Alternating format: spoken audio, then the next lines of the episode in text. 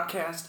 This is uh, what's projected to be the final episode of our series, Puzzles About God. We are picking up where we left off last time, talking about how God can become human.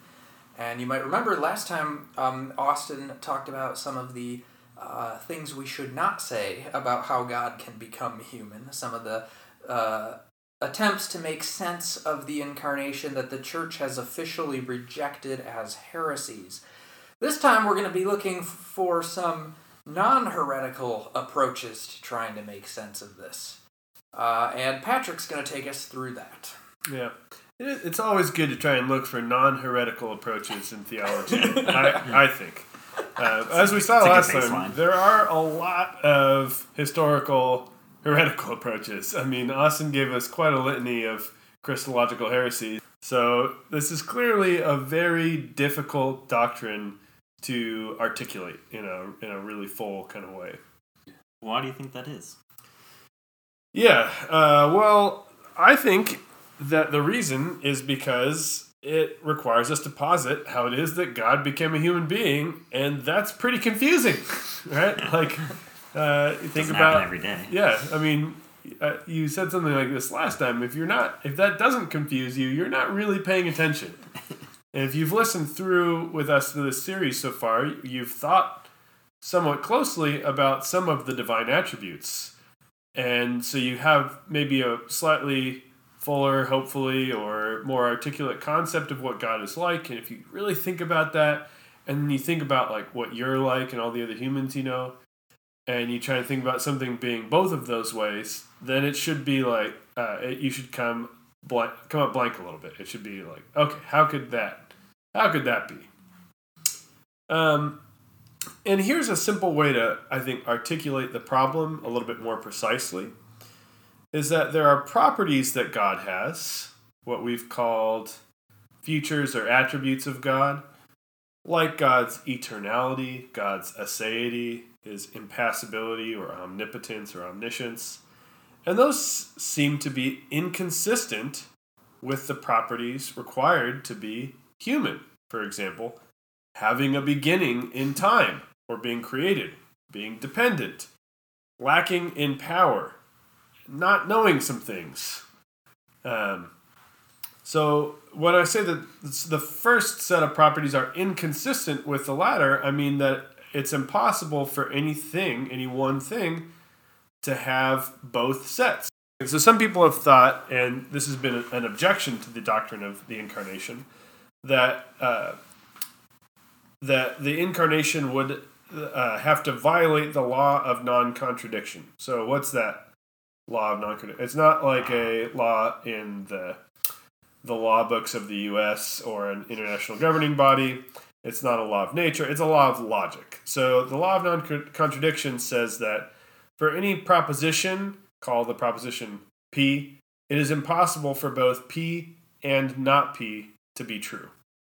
So you can't have both a proposition, like a, a given sentence or statement, and its contradiction both being true at the same time in the same way. Uh, okay.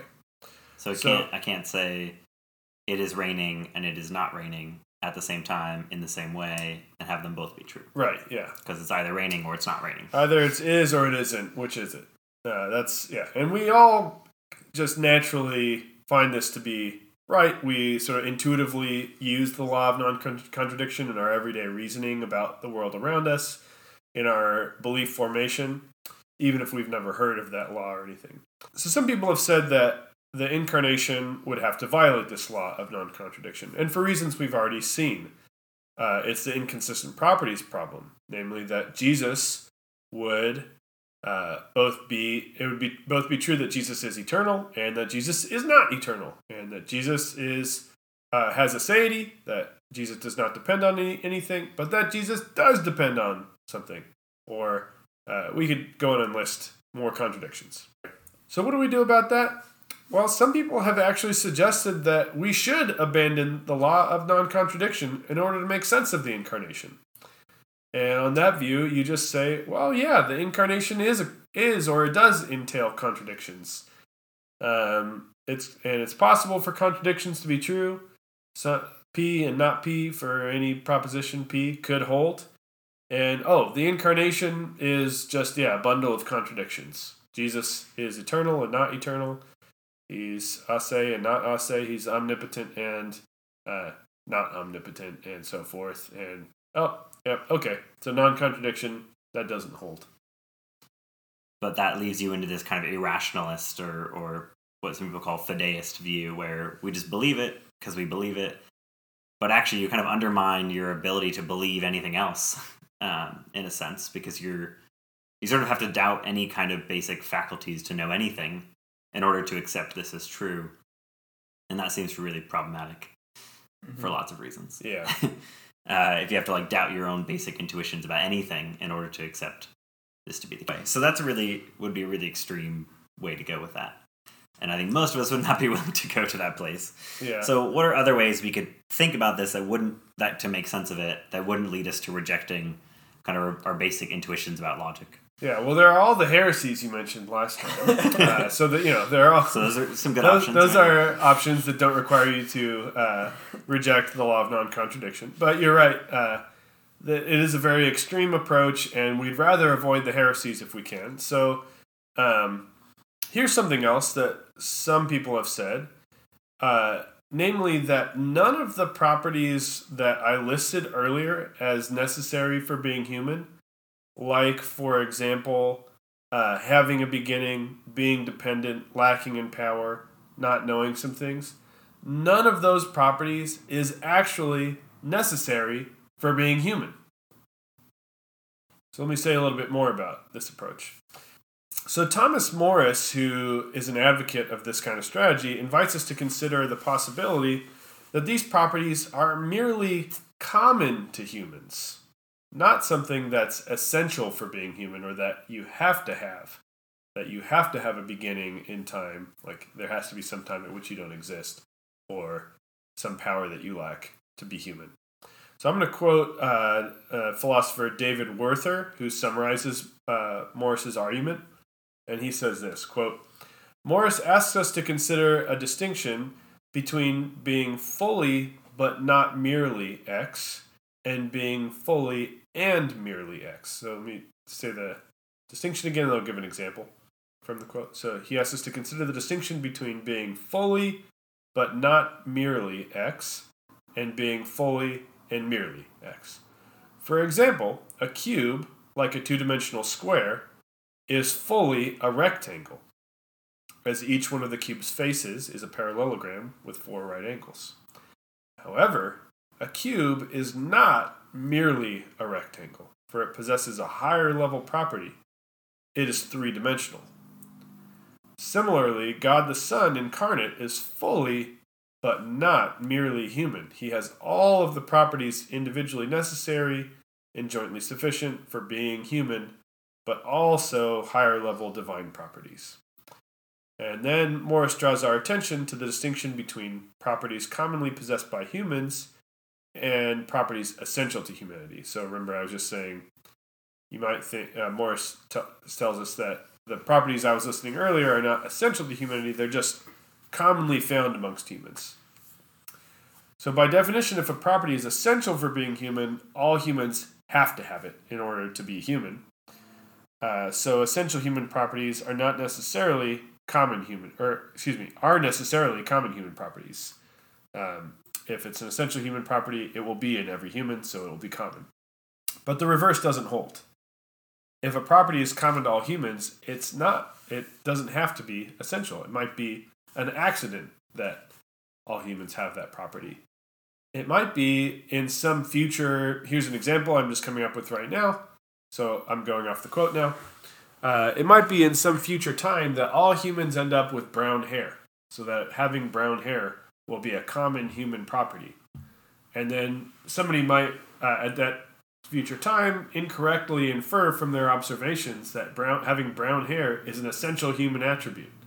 But they would be wrong, and we know that because we have black hair and and uh, blonde haired and red haired friends right now uh, that we know. Okay. Here's another example that Morris uses. Great. Morris uses the example of uh, if I remember right, it's being born within so many kilometers of the surface of the earth. Right. Yeah. Like, yeah. Everybody, every human who's ever lived has been born like on the surface of the earth or not too far from the surface of the earth, like in an airplane or something. Yeah, but it's but- at least like a possibility that in the future some human will be born on, On the Mars. or on On Mars. Yeah. yeah. And in that case, um, we wouldn't say, oh, well, they're not human then, because they don't have this property that all other humans have. Yeah. We would say, no, they are human, because it's not one of the essential properties of humanity to be born on the surface of the earth. It's just a common property of Right. humanity. Yeah. Okay, so the general strategy then is to posit that none of the inconsistencies that we were worried about actually holds for Jesus. Why? Because it's not true that Jesus it has a beginning or is dependent or lacks in power or fails to know some things. All those things that we said were required for being human were essential human properties are not actually essential human properties. Now you can say there are some nearby things that uh, are like a little like that. Like Jesus has a body that had a beginning in time, uh, so there might be some sort of limitation-like properties. But strictly speaking, on this view, Jesus has all the properties of God and none that are inconsistent with them, and that's one way you can solve the inconsistent properties problem. So something like humans being finite in all the ways that God is not are sort of. Was he saying that those are just accidental features? It just happens to be the case that we Yeah. began at a particular time, Yeah. and that we, but none of those are necessary features. Yeah, and it's uh yeah, I think his view is that these are it's accidental to our nature that Hmm. we uh, have that the that we have these features. Now it might be that um, these accidents are not like arbitrary accidents, um, and that in normal circumstances they're accidents that will always arise. Hmm. But well, the incarnation is not a normal circumstance, right? Uh, Yeah. it's it's God assuming a human nature, not just another human being born it like any other. So it it shouldn't be surprising if some properties that are accidental to humanity, but that will come about or that will that will be exemplified by every human in normal circumstances, wouldn't be exemplified by a human who's not sort of in normal circumstances. And I think the uh, example Justin brought up about somebody being born on the moon is actually really helpful for thinking about that because as soon as we have space stations on the moon with hospitals uh, where babies can be delivered, the circumstances have changed for the, for those people, right? And the circumstances are different for Jesus than for us. It might also be helpful to note that there's at least one attribute that everybody in the Christian tradition treats the way Morris treats all of these cases, and that's the, the attribute of being sinful. Mm. Um, because we say, oh, look, all humans are sinful, but actually, at least one human wasn't. Well, exactly one human wasn't Jesus. hmm And what's going on there, the I mean the standard story is that well that's because it's not really part of human nature to be sinful. Um, it's just uh, you know the sin nature that we have is not a part of human nature. Yeah. So it's possible to have exceptions, and and in, in fact there's just this one exception of a, this one human Jesus who is not also sinful. Um, but nevertheless, every other human being happens to have this property, and not just by accident in, in like the colloquial sense. Yeah, not by accident, as if it's like uh, arbitrary or uh, uncaused or Yeah. uh, surprising, Yeah, but Just uh, as non-essential. not as an it's a non-essential feature of humans. yep, Hmm. yep. And so Morris basically just wants to take that and say the same thing about all the other properties that humans have that seem to be limitations that God wouldn't have. yeah, and thus that Jesus would not have, even after assuming a human nature. Uh-huh. Um, okay, so what are some other reasons that we would uh, find this view troublesome? Okay, uh, well, so I can think of two. In the Bible, Jesus appears to be really limited in what he's able to do. Uh, so if Jesus is just straightforwardly omnipotent and omniscient, you might think that that should be more obvious, that Jesus should act that way. Um, so what? So how do we make sense of that on this kind of view? Well, Morris has something to say about that. He says that in having two natures, Jesus has two minds. So Morris says that okay, for every nature you have, you get a mind. And a human mind, it goes with the human nature, and a divine mind goes with the divine nature. So when you see Jesus acting sort of in what seem like limited ways in the scripture, it's because that's how he's sort of interfacing with reality through his human mind. Um, but one potential problem with the two minds approach is that it's tempting to count people according to minds. In fact, that was a suggestion that Justin gave for us in the episode on models of the Trinity that we had. That we would count each person of the Trinity according to the number of like streams of consciousness that there were. So that if there were that, that there would be three persons each with their own stream of consciousness. But then if there if jesus had two minds you might think oh that's really just two people there and so what this view threatens to collapse into is uh, a version of nestorianism maybe where there's there's not two natures in one person there are really just two people there so that's one worry about uh, this whole approach is it might seem to require the two minds view, and the two minds view might uh, seem to collapse into a classical heresy. Mm-hmm. It's probably worth mentioning here that there are other variants of the two minds move that people have defended. So um, some people have said, well, what if you've got like one mind with two different sets of cognitive faculties. So you start out with a divine mind, and then that mind creates for itself within the same mind like a, a limited human set of faculties to operate in addition to the divine set. And then there are also versions of the story which say, well, what what about if there's just this one mind and it just um, pushes most of its faculties into its subconscious so that from the inside it's as if it had the ordinary human limitations that we do. Um, now I'm not sure how effective those alternative or those variants of Morris's view would be in dealing with this Nestorianism worry, but you might think that they help a little bit, make it seem a little bit less like there's two people here. Yeah, I mean, another thing to point out is that you might not like the uh, view on which you count people according to minds, mm. right? So yeah. I mentioned this in our episode on models of the Trinity, uh, where I, I kind of said I don't really like that view, and I think maybe one person could have more than one stream of consciousness or more than one mind. Yeah.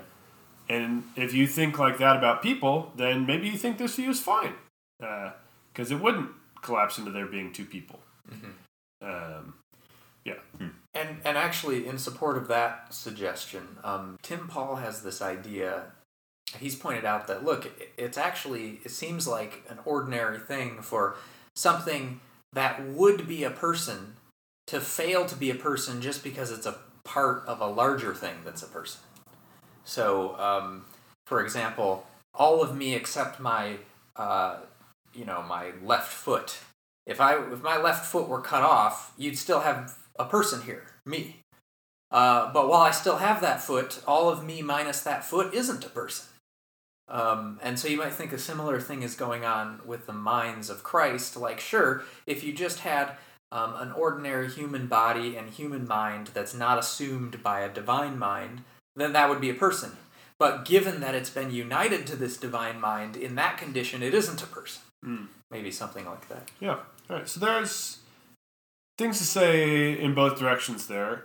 I think maybe a more uh, serious worry for this view, depending on uh, how seriously you take the the creedal test that we've been applying, is that it's not clear that it passes that test. Mm-hmm. Um, so, for example, the church fathers at the Second Council of Nicaea characterized Jesus as quote, one and the same Christ as both visible and invisible Lord, incomprehensible and comprehensible, unlimited and limited, incapable and capable of suffering, inexpressible and expressible in writing.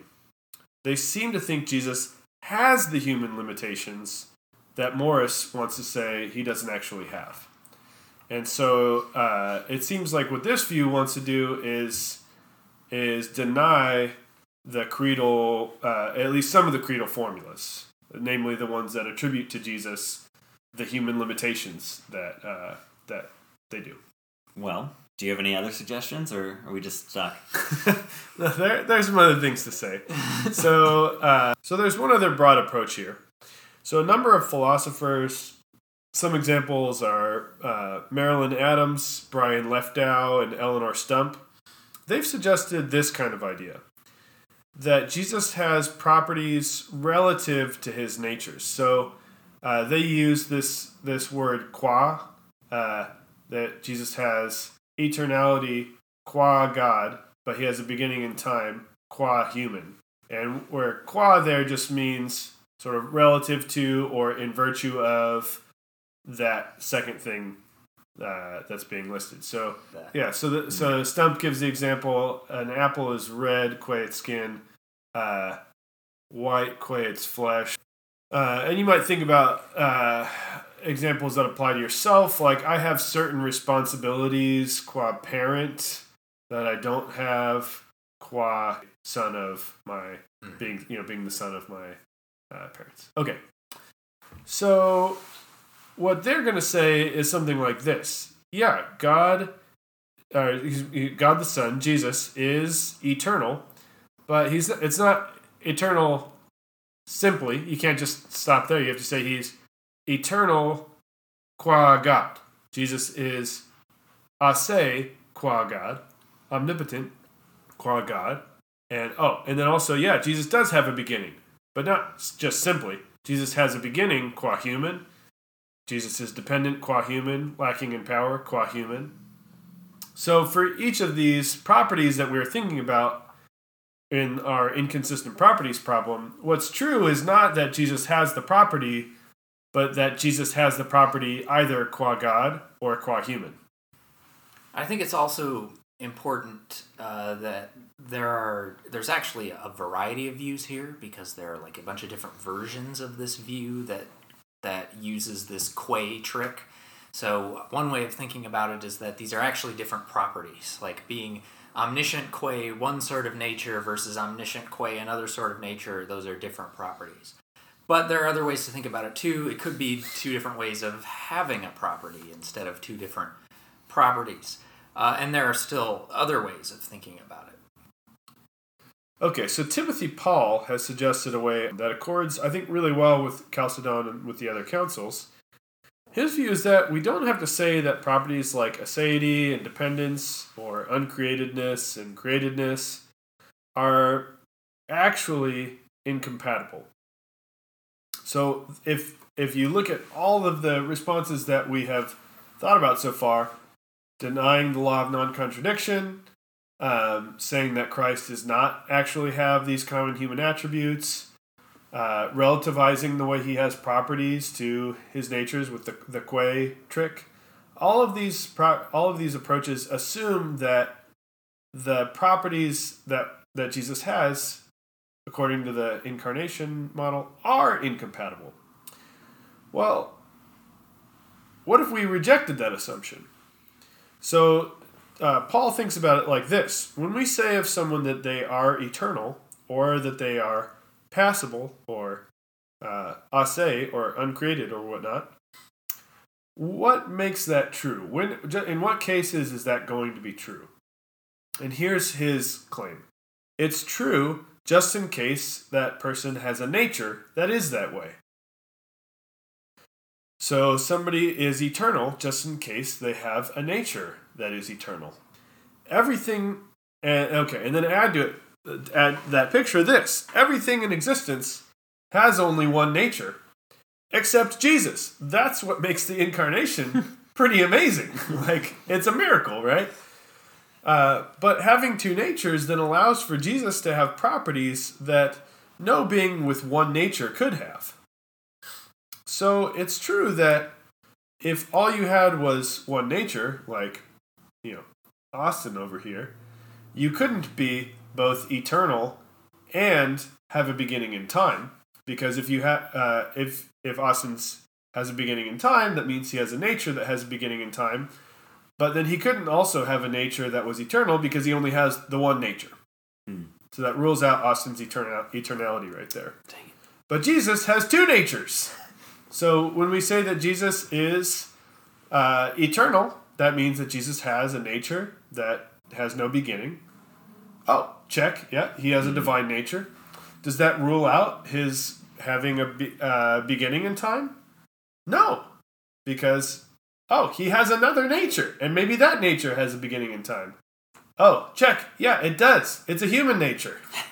Uh, so that's the kind of picture that Pawl gives, and it's still it, it's similar in a lot of ways to the qua strategy, but without uh, saying that Jesus has these properties in different ways or that they're different like categories of properties or something like that. No, Jesus is straightforwardly eternal Hmm. and uh, has a beginning in time, and he's straightforwardly passible and impassible, and uh, all the all the things that we've been kind of talking about. These properties are not actually uh, inconsistent or contradictory. There's Mhm. no real contradiction. That's the that's the major claim that he makes.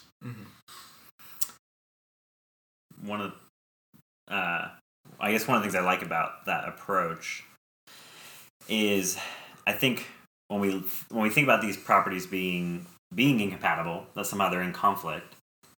Um, I wonder if if that's because we're thinking about them being uh, created and uncreated as being sort of two things on the same space that are competing for space Right. right? We've got God, and then we've got creation, and they can't co- they can't be in the same space at the same time because one's eternal and omni- omniscient, omnipresent, and omnipotent, and the other's not, and these are in conflict. But actually, if God really is wholly other and fully transcendent in that way, God can be fully immanent and fully present to creation in a way in which God. There, there's no competition between God and creation, is what, I'm, mm-hmm. is what I'm saying. Because they're not in the same metaphysical plane. It's different playing fields. Yes. So, in one sense, it is a sort of unique mystery, right? Like Christ is not like anything else in the world because God is not like anything else in the world. And maybe that's okay because God, being God, is not actually in conflict with created things. Yeah, I think I think that's right. That and especially the point that like t- uh, Pawl's view does not like get rid of the mystery of the incarnation or something like that, because it doesn't tell you how one person could have two natures. Hmm. Uh, And in particular, and I think this is probably what you mean, he really emphasizes, if I remember right, that his model doesn't tell you in virtue of what are the two natures united. right, Hmm. but it solves the apparent logical inconsistency Yes. in a way that seems consistent with both Scripture and the creeds, which is very nice. Hmm. Now, one thing that nothing we've said so far uh, directly addresses um, on Pawl's view, he's going to have the problem of the two minds that Morris had as well, because he's going to ultimately say, yep, you know, part of a human nature is to have a human mind, part of having a divine nature is to have a divine mind. And I've given you a model on which it turns out that something can have a human mind and a divine mind, and that's not inconsistent. But that still leaves the question of well, can something with two minds like that be one person? And actually, I already mentioned earlier how he tries to solve that problem. Yeah. So, Yeah. Hmm.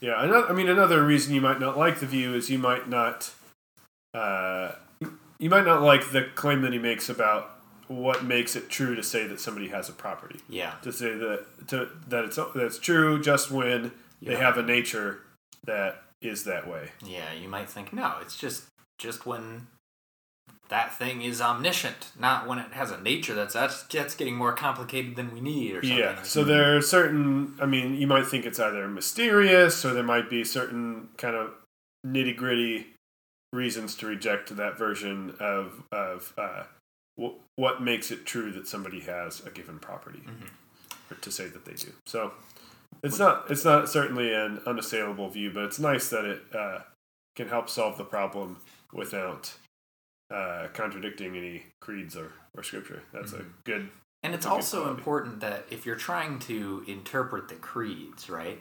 What matters is what did they mean when they said Christ is both omniscient and not omniscient or whatever. And maybe they did mean something like, even if this isn't what one would normally mean, maybe they did mean like has a nature that is omniscient. Right. Hmm. Seems to fit with the rest of the formula in a sense. Yeah. Yeah.